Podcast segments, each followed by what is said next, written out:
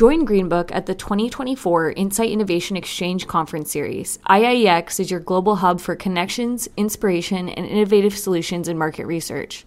Visit greenbook.org/events to learn more about events in Asia, the Americas, and Europe. Use the code podcast for 20% off general admission on all upcoming events.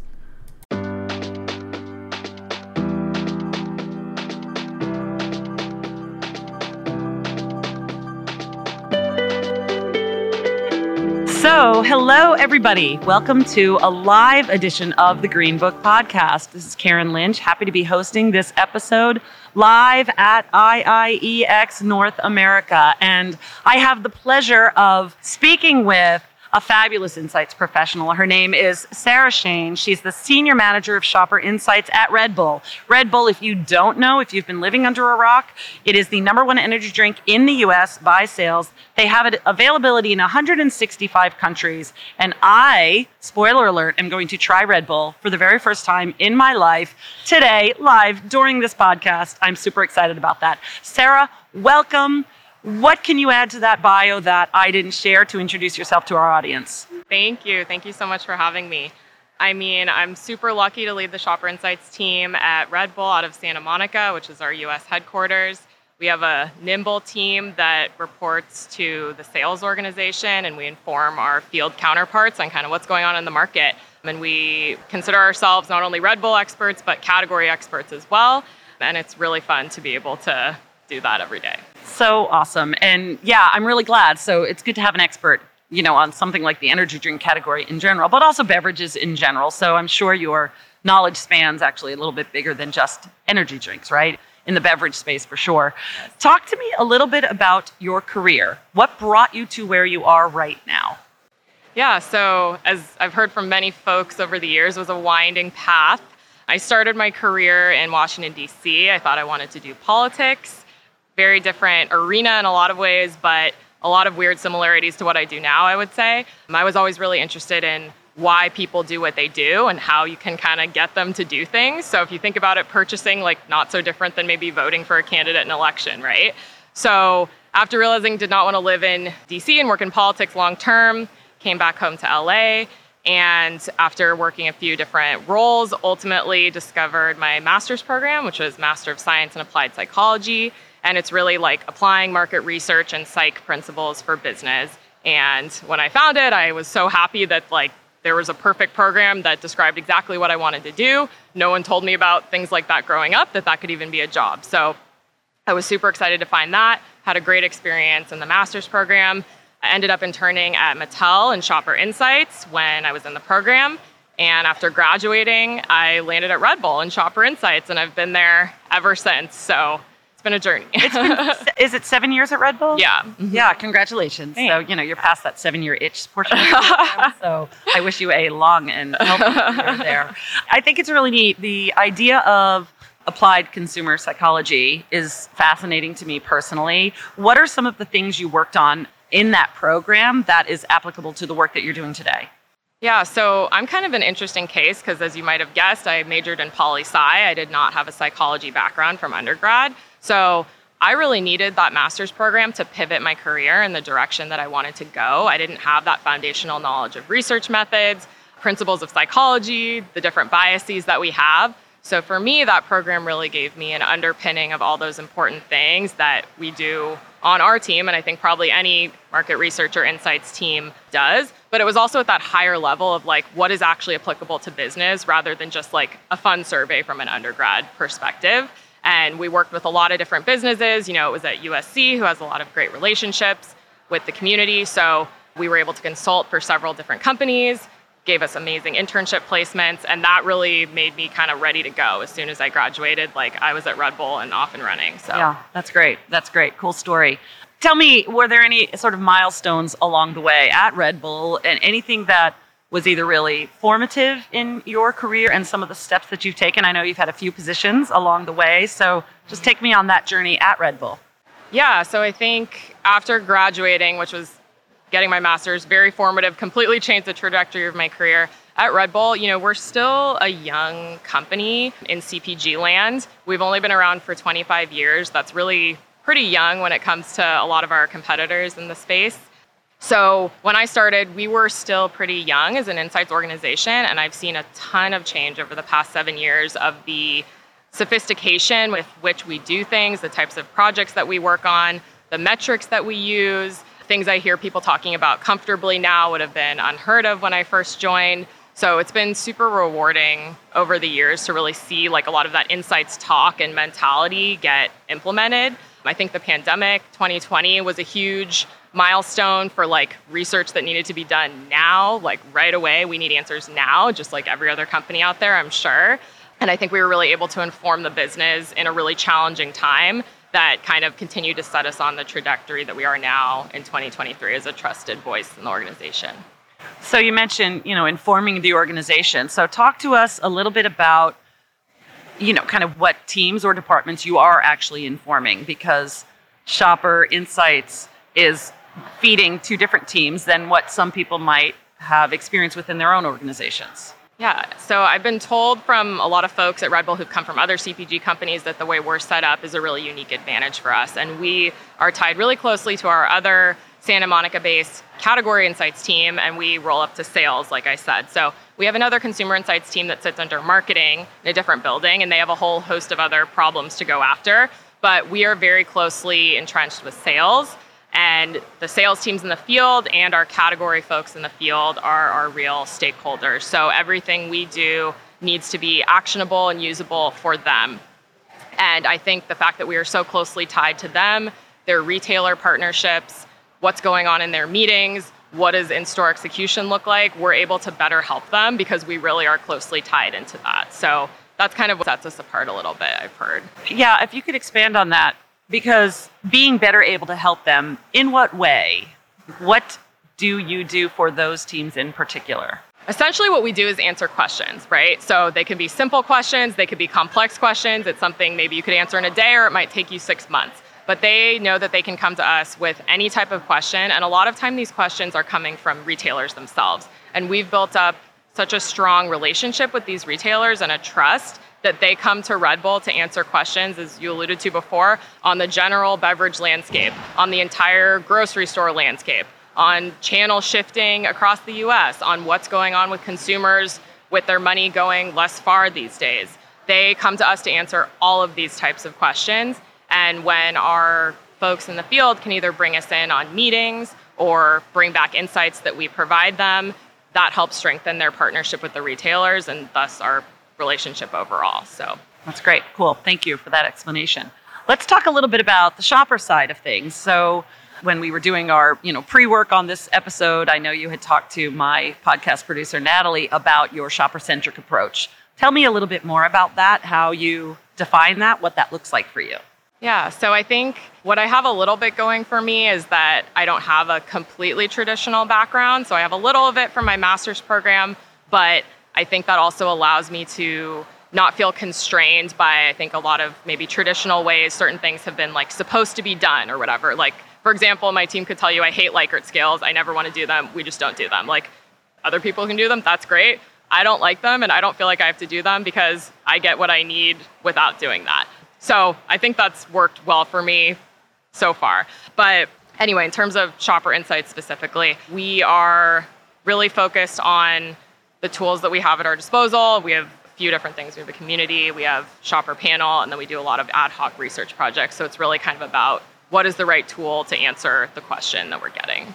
So I, you may not know this about me personally, but I have a career prior to joining Greenbook as a qualitative researcher. So that is where I used to live on that side of things. Mm-hmm. So always curious how qual fits into the equation and how you are balancing both qualitative methods, quantitative methods, and any other methods for that matter. What's that like for you internally? Yeah, we definitely do more quant on a day to day basis. I'm always itching to do more qual because I think it's so interesting. And the times that we have done it, it's been extremely rewarding. In 2020, as I mentioned, we did one of our biggest qual projects, which was extremely informative at the time, doing virtual focus groups. I think for us, we just really want to have those really big, juicy questions to go after good qual projects. And sometimes our day to day questions are more simple around, like, I don't know, do you prefer buying this in the cold cashier placement in the front of the store, or do you prefer buying it on the warm shelf? Like, sometimes the questions are a little bit simpler and we don't necessarily need to dive into qual. But in conjunction with our online community and tools we have at our disposal, we also have the ability to get video responses and things like that in small bites. So we'll incorporate that in where it makes sense to do so. Yeah, very cool. So one of the things you had mentioned was metrics a little while ago. And again, in, in kind of preparation for this, thinking about the ROI of, of insights and your function and what your department does for others. And talk to me a little bit about some of those metrics that you're using. Like how do you kind of gauge that value that you are providing to the teams that you are working for? So there's the metrics we work with, which are, you know, shopper panel metrics, and then there's metrics of how are we doing, which is a lot more fluid, right, and harder to nail down. When I was kind of thinking about this topic, I think, you know, it really starts with having an advocate for you at the top. And since I've seen Red Bull kind of go on such a expansive journey increasing our insights capabilities, I've seen that value firsthand of having those people in the beginning that really knew the power of investing in an insights team and like once you do one amazing project, it just snowballs. And if you're lucky enough to have the budget and the sales, then hopefully headcount and resources can come from there. And that's what I've, we've been able to do at Red Bull and what I've seen happen, which has been amazing. In terms of how do we measure the value that we're providing teams, again, it's kind of a similar situation. It really just takes one person to reach out to us with a business problem or wanting us to come to a meeting, whatever that might be. And the fact that we can either answer their question right away, go tackle a research project to solve it, or come and add value and share at their meeting, they see the value of that because the retailers respond super well to that. So if our retailers and customers are responding well, like that's our metric, that's a win for us. And what again, once like one retailer team sees that, word gets around, it snowballs, our team gets more and more work. It goes from there. So very cool, very cool. So, you know, thinking about this idea that it's advantageous for you to be kind of shaped the way you are shaped, I keep thinking, what is the challenge for people that are not shaped that way? What do you think are the obstacles for people that don't necessarily report to category teams or even sales on that matter? Like, what's the issue that they might have to face? Yeah, I think we work closely with our counterparts in the marketing side of the organization.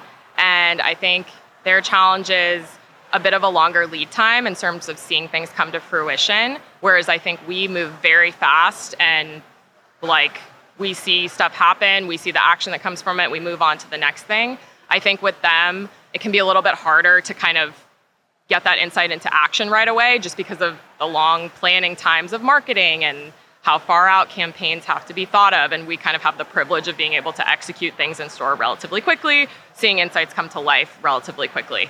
So I think having been on this side of the business, if I was one day to just drop onto the other side of the business, I think that would be a big challenge for me.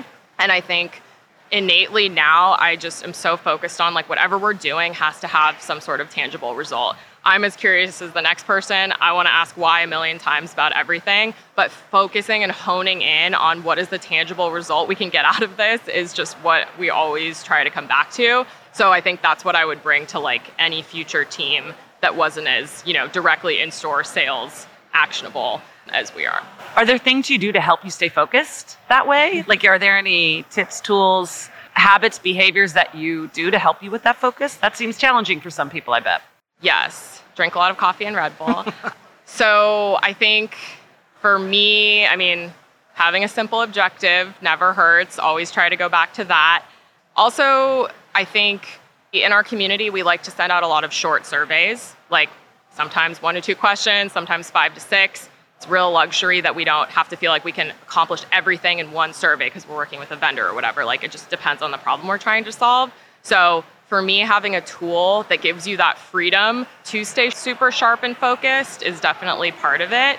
And that's the luxury we have of having multiple tools at our disposal for sure if I was not in that situation, I would probably be looking for like very ad hoc tools where I could keep things super focused with a fast turnaround because to me, the fast turnaround is the biggest way you're going to prove your value and why your company should invest in you more. Like true facts. That's awesome. Very good. Thank you. I want to go back to one other thing we just talked about too, which was your collaboration with your marketing insights teams. Mm-hmm. So, in my experience, sometimes different insights teams within an organization don't communicate very well. They don't have that good rapport. I mean, I've worked with some organizations where you know insights that are feeding marketing are completely separate from insights that are feeding r&d for example and some of that early front end of innovation or sensory testing that's happening and they are really running parallel paths as opposed to that close relationship that it sounds like you're describing. How is that possible in your organization? Are there cultural dynamics in play? Is there sort of a, an ethos in the company that fosters that for you? What makes that successful relationship? So, since I've been at Red Bull, we've had monthly touch bases with our kind of counterpart team. And I think that has really made us all feel like we are united in our insights point of view and we are there to accomplish a shared insights vision. We're not against each other. It also helps that actually currently I think most of the pe- not most of the people but quite a few people on their team have come from the sales organization. So I'm not going to lie that's very helpful because they get both sides. And so we're able to work very well together. At the end of the day all of us care about is being curious, making sure what we report is the truth and doing it in the most actionable and easy to understand way possible. And we're lucky that we're in alignment on that. And from there, like any issues have nothing to do with us. So let's just talk for a minute about behavioral methods, for example, or applied behavioral science, which is, you know, different from applied consumer psychology. Yeah. But what are you doing to kind of understand consumer behavior and maybe just shopping behavior, but also usage behavior or anything else that's in your purview? Are there methods you're using or is there anything interesting that you can share with our audience? I mean, probably nothing no one hasn't heard before, but you know, we do like shelf tracking studies to see where optimum placement is. We recently did a consumer decision tree project. We've done max diff analysis. We've done conjoint. I think for us, the way I think about how to really understand shopper behavior is there's a lot of assumptions in the organization. We're all shoppers. We can't remove ourselves from that, right? We all have our own biases. And every single day, it's a struggle for me to be like, okay, this is what I would do, but it's, this is not necessarily what the bulk of energy drink shoppers would do. And the best way for us to attack that is to really just, before we let those biases creep into the organization anymore, is just find out the answer and publicize it as like widely as possible. So that's kind of how I think about that. And then using, you know, whatever the tools at our disposal are. Like I said, we're really focused on quick turnaround, how fast can we get results, and sometimes that doesn't mean doing some long term, in depth thing. And in fact, I've seen a big pivot away from that since I've been at Red Bull because we just can't wait six months or four months, whatever it may be, because things will have changed by then. Yeah, for sure, for sure. We certainly learned that also firsthand that they can change very quickly. Yes. You have to be agile, right? One of the things you had just said was you publicize things widely. Can you give me any examples of how you do publicize or even socialize your work in the organization to help feed some of that decision making? Yeah. So if it's a question or a need coming from leadership, it's as simple as like sending them an email or walking over to them as quick as possible. If it's needed for more of a broader audience, we have a monthly sales call. We report all our sales numbers, share all of that, and our team kind of will insert ourselves if we have something really important to share. My team also just started our own podcast type of share out. Literally, like two weeks ago, we did our first one and it's kind of like this really casual conversation, but we're talking about insights, sharing a few slides, and we send that out to a huge list. So that's also going to be a vehicle for us to make sure people are hearing kind of what's top of mind and getting it right because we're going to tell them how to use the data because shopper data can be kind of tricky sometimes. So we try to really break it down and make it simple. And then we have a quarterly newsletter we send out. So, you know, just a bag of tricks. Yeah, a bag of tricks. Well, that's what you need sometimes, right? You need yeah. to do what work, you know, when it reaches different people, what's going to land. So right kudos to you for doing a lot of those things. I love it. So let's just switch gears for just a minute and start to talk about your shoppers, right? Who is the typical Red Bull consumer? We have some hypotheses on our end, things that we've talked about, but I'd love to hear from you, and then I'll tell you what my perceptions are, and, and we'll just share. Yeah, so I think in my experience, it's sometimes different than people might assume. To me, it's more of a life stage than a demographic and not necessarily just a life stage, but like a working situation, the mental situation that week or that month, whatever you might be going through at that moment. I mean, demographically, yes, we're probably talking in like the 25 to 50 range is the bulk of consumption. But really, like, for example, we know parents rely heavily on Red Bull and probably energy drinks as a whole. So whether you're a parent at 27 or a parent at 37, you're probably going to be having like similar needs of consumption, similar just pain points in life, whatever that may be. So we would kind of bucket that person into that's their consumption occasion. It doesn't really matter what their age is. Yeah, yeah. Their moment of usage is based on, you know, whatever they're going through in that, Right. in- at that time. Yeah. So pretty cool. Yeah. So we have somebody on our team. You just met her, Bridget. Shout out to Bridget. She's an amazing events coordinator for us, but she is also a Red Bull fan, and she always has a Red Bull with her. She, you know, starts off her day with it. I'm a coffee drinker, and yet we all make sure that we make sure she has her Red Bull too. So what's funny to me is when she talks about it, I've always had this moment of I've never had a Red Bull. One of these days I'm going to have a Red Bull. So this is my moment where I'm going Hey. to try Red Bull for the first time. I'll report back in. Sarah's team is here. They're like watching, they're clapping their hands for people listening at home. So let's do this. We're going to make that sound right. right. up here by my mics, right? Ready? Yep, proof, proof that that is happening. Natalie's recording it. That's why she's a star and our producer, folks. Okay, here we go. Ready? Oh, it's so interesting. It's so much sweeter and fruitier than I would have thought. I don't know what I expected, but I had that sensory moment of smelling the fruit. And what flavor am I consuming here? Do we This know? is our original sugar free. original sugar free. Yeah. All right, I like it. Yeah. Yeah. it's a very different. Ex- oh, this is so interesting, people. This is what's going to happen. Is now I'm suddenly going to like this. Oh, I get it. Now the vodka Red Bull makes sense. It's delicious. So again, really cool. Thank you. I'm going to actually enjoy this and probably not sleep tonight. But this is very low calorie, and I don't know how much caffeine is in Red This Bull. is like 80 milligrams. It's like a cup of coffee. So all right. depends right. how sensitive you are. yeah, well, we'll see what happens later. It's not like I'm not pretty caffeinated. So, but super cool. Now, here's what I was going to say, like testing my assumptions, right? I know that you have this extreme sport community, right? You really lean into that. Yeah. Let me tell you, some of the videos that Natalie, our producer, had me watching about, you know, the like Red Bull Rapids. Like we even had it up in our staff room here at IIEX. We're watching these videos. Our managing director's coming over to check out the videos. Like hours of entertainment. You're doing some really amazing stuff in that space. Talk to me about that and, and how that goes hand in hand with your brand and what those users are like. Yeah, so first have to give the disclaimer that I'm on the sales side of the business, so True. I'm not Understood. as involved in all of that fun, sexy marketing as one might want to be. But yes, I am also familiar with all of those videos. They pop up on my LinkedIn a lot these days, which usually LinkedIn was like not as interesting as, as it is lately, but they're clearly doing something right. I mean, all that content's amazing. I think that's really what we're known for. I think that has driven millions of people to love the brand and hopefully the product over the past 25 years, without a doubt. Formula One show, of course, also I think added a lot to that. I know we have a lot of Formula One fans everywhere I go, and largely friends of that show, and that helped me get into it as well. But I will also say, like, is that relatable for the everyday person? I don't know, not necessarily for me. And that's why I appreciate that Red Bull also has athletes that are like focused on more less hardcore sports like soccer, tennis, all of that kind of more everyday type of stuff. We also support dancers, artists, esports athletes, all different kinds of things. Like the world of Red Bull is very vast and diverse. And to me, that is a great thing because I think the more people that can see themselves in the brand, the better.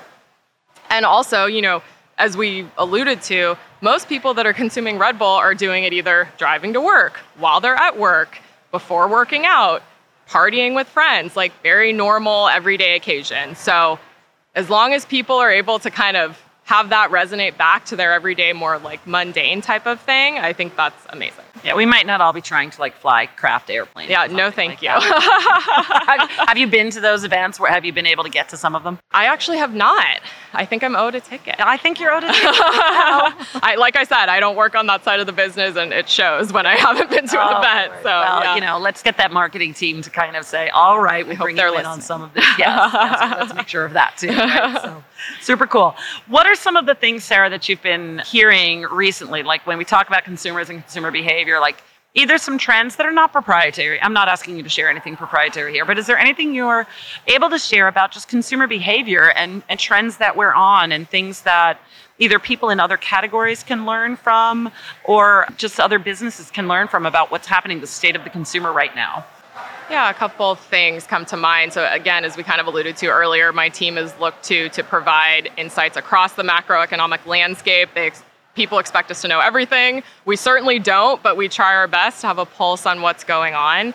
Some of the things, especially recently during inflationary times, what have you, I think there's been a lot of talk of would we see people shifting to private label in terms of everything that they're buying across like the grocery store. And I think we've seen that happen a little bit with certain categories, but there has not been as big of a shift as people might have thought. And I think that's really interesting, especially when I think of my own behavior. That's true as well. Like people are still buying the brands that they love and they have to pay a little more for them. Like it hurts, but they're willing to do it. And I think that's been really interesting as a researcher to see the power of that and how much it really continues to provide value to people's lives, whether it's Red Bull or whether it's, you know, Tide detergent, whatever it is.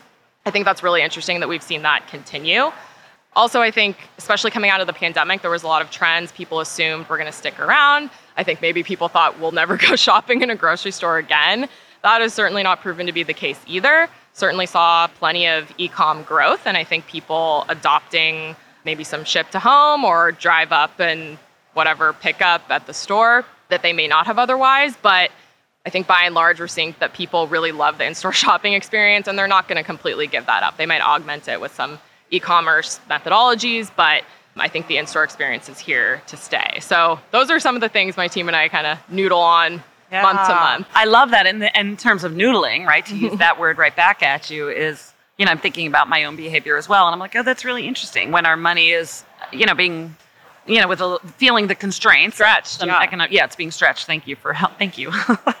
when that happens, are we making those trade offs or are we saying, yeah, no, I'm going to be convicted with this one? So mm. sounds like Red Bull is something that people are convicted enough about that they're like not making a sacrifice there. So kudos to you for doing that. And, and I wonder why that is. Like, you know, again, I think about applied consumer psychology, right? And or I think about applied behavioral science, and I try to think about like why do you think that is? Hypothesizing this is not based in facts, but why do you think people are not making those trade-offs, but they're sticking with this particular brand or any of their favorite brands? I mean, it's the power of brands. Like I have my own brands that I love, you know, outside of the energy category that the price would have to probably go up a hundred times for me to stop buying them or something crazy like that. Like my team knows there's a few things I talk about all the time.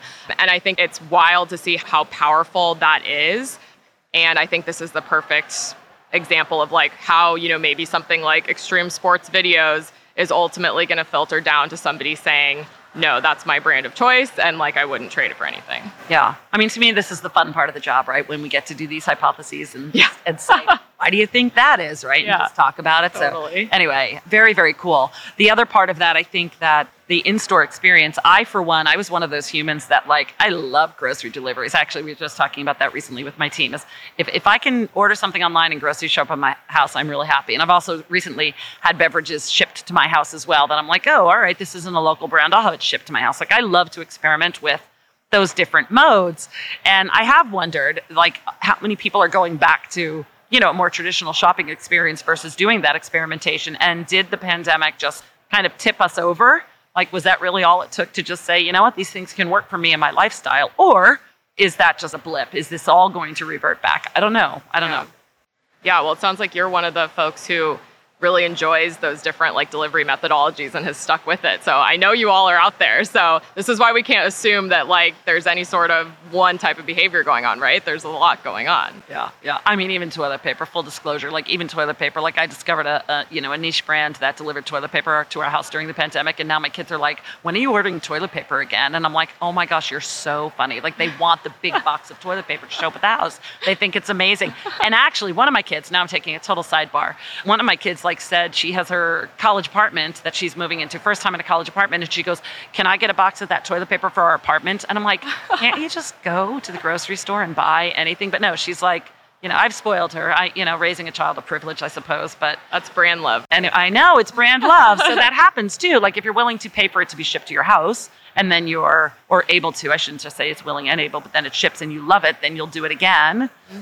Anyway, so talk to me a little bit about that brand love. Like, what are some of the behaviors you've seen with people with Red Bull? Like, what are some of the, the stories you might be able to share about just what people are willing to do for your brand? Oh my gosh. I mean, people will tag Red Bull on a lot of crazy social media posts. So I've seen some weird things out there. But mainly, I think just the sheer amount of consumption. Like, there are people out there who would gladly drink like multiple cans a day. And those, we literally like call those our brand lovers, like can lovers. They love it.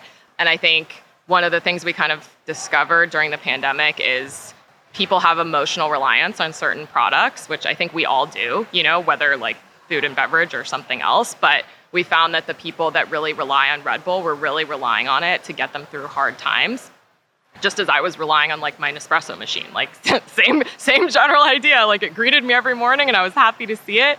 But I think really for me that unlocked the fact that like this is a very powerful product to people and they literally use it to get through the day, whether that's as an Uber driver, a teacher, someone sitting at a computer all day, like whatever it is, the need and the association of like positivity is extremely strong and I have never downplayed it, especially since then. So that's so funny you say that. I'm a coffee drinker, as we discussed earlier, and I were staying at an Airbnb this week and I brought my my portable Keurig with me oh, because oh, wow. I I travel with it, and it's one of those things where it's like, all right, she's a little extra about the coffee, but it really it's that important to me to yeah. have a single cup of coffee as soon as I wake up. That's sort of my morning ritual. It's really important to me, and I have this portable coffee maker because when I was a young mother, I didn't want to go downstairs when my kids would wake up. So I kept it in my master bathroom and I would have my first cup of coffee before I even left my bedroom so the kids wouldn't even know I was awake. And I think like it was there for me when I was at a stage of my life where I really needed it the most. So anyway, I could totally go on this like sidebar conversation about brand love and yeah. that, that real like um, what a, what that does like your Nespresso machine. But Okay, I'm not well, here to talk about coffee, but yes, go ahead. It's funny that you say that because I have a puppy and he sleeps in the other room, and I've had the same conversation with my husband of like, should we bring the coffee machine in here so I won't get like accosted first? He's like, no, but like I think I'm gonna wear him down at some yeah, point. Wear him down. It has it worked for me like a charm, and it became like this magical moment for me in the morning because I felt like I was getting away with something and I didn't have to be responsible yet, right? Yeah. So it developed. Totally. It, it was just yeah. a wonderful thing. So yes, Tell him I said so. Okay, and say if he wants to have a conversation, give him my, give him my phone number. Okay. so, all right. There's like another topic I really want to talk to you about before we start to wrap, and that is you can't walk around this venue and hear some of the content without being like AI is here, and this is yeah. a very high tech event. So I'm pretty curious as to what Red Bull's plans are for either AI kind of integrated into your world or even just tech in general. Like, what are you doing to kind of lean into the current you know, push towards this. Yes, I've never seen so many sessions with the name AI in them. So that's for sure happening. I found Lauren's presentation really interesting this morning on, you know, how they've kind of tested ChatGPT against some of their surveys, how much it can really accomplish. And my team and I talk about this a lot. And we want to make sure that we do choose to use it, we use it very responsibly and in the right way and kind of maybe dip a toe in. So I think from that presentation, I really gleaned that garbage in, garbage out is probably the most valuable thing that I heard. I think it can be a good starting point for question brainstorming or whatever it might be. Like we've played around with sentiment analysis and things like that just to see what it does. But I think I don't know, my friends would call me a tech grandma. I'm not the first person to adopt any of these things. I don't need the new iPhone right when it comes out, but I do take what he said, which is that this is coming whether we like it or not. So I do think we need to familiarize ourselves with it, figure out how we can use it on our team. But that said, our team has not super widely adopted anything like that yet. We have a data science team at Red Bull who knows what they're doing. They're probably even light years ahead of that. I don't even want to know, but we're dipping a toe in, is what I would say. Yeah, yeah. That's interesting when you say dipping a toe in because the conversation I was having earlier today with another attendee was you know, at Greenbook, we're a media company. It's a little different, but we're actively swimming. We're not in the deep end yet, but we're actively swimming. So I think it's really interesting. The pool metaphor. Yeah, the pool metaphor is like alive and well for this because we know it really can be an ocean, right? And it feels like if we go out just a little too far, we might go under. So we are all are being very cautious, but also very mindful about what we're doing in that space. So thank you for sharing a little bit about that. I do hope I have to say on some level that you leave here or everybody leaves here with some empowered feelings about AI instead of that trepidation. Like I, that, that's one of our wishes. You know, that you hear this content and you feel like, all right, we know exactly what we're doing, and and I wish you luck navigating it because it's not easy for any of us. But if anybody can do it, I'm sure you can, just based on what I'm hearing. Hope so. we'll see. Yeah. So I did get my five minute warning. So let me ask you this before I wrap: Is there a question that you wish I had asked you that I didn't get to? I mean, I always love talking about why I love working at Red Bull, so please. happy to touch on that. Yes, please do. For me, Red Bull is like the perfect combination of kind of benefits of a startup, but also the financial backing of a really established company. And I found that to be true the past seven years. Always been given a ton of agency to solve problems the way I think they should be solved, be creative, try new things, not be afraid to mess up. And that has been an amazing environment to work in over the years. And that's why I've stayed there as long as I have. And I try to impart the same values on my team as well and let them solve problems the way that they would see fit. And then, of course, everyone says this, but the people are amazing. Met some of my best friends working at Red Bull. My team is awesome. And I think it's just everyone is just genuinely nice people and almost on the whole, like truly a pleasure to work with. And, you know, we spend more time with these people than anyone else, right? Which is always weird to think about. So they better be people you enjoy spending time with. So that's how I think of it. 100%. So, so yes, Red Bull is an awesome place to work. I've been super lucky. That's great. Well, and it sounds like at a higher level, they respect the work you're doing. Yes. And, you know, I think that speaks volumes when you feel respected at work, also, Yeah. right, for what you're able to contribute. And they're looking at your metrics and that ROI. And so you feel like, you know what, I'm providing value and it's being recognized. So Yeah. it sounds like a great place to work. It is. It is. Absolutely. Cool. Yeah. So, what is next for either you or for Red Bull? What's on the horizon?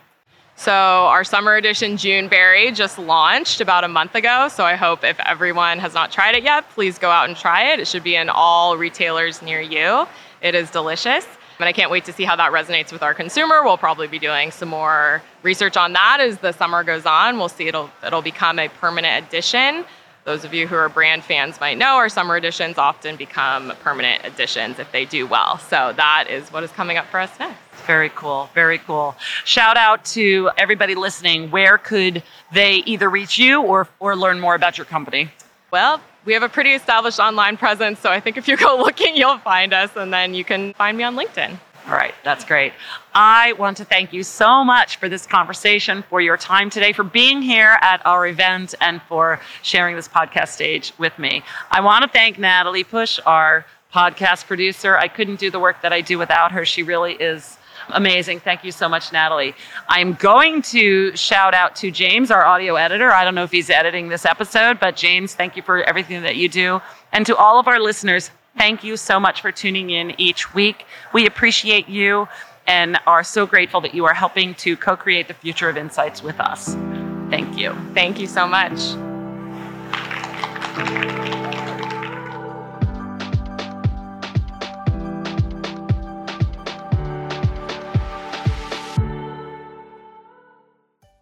Join Greenbook for the 2024 Insight Innovation Exchange. This global conference series, also known as IIEX, is where connections are made, inspiration is found, and innovative solutions are discovered. With more than 90% of attendees using IIEX insights to shape strategic business decisions, the return on investment is undeniable.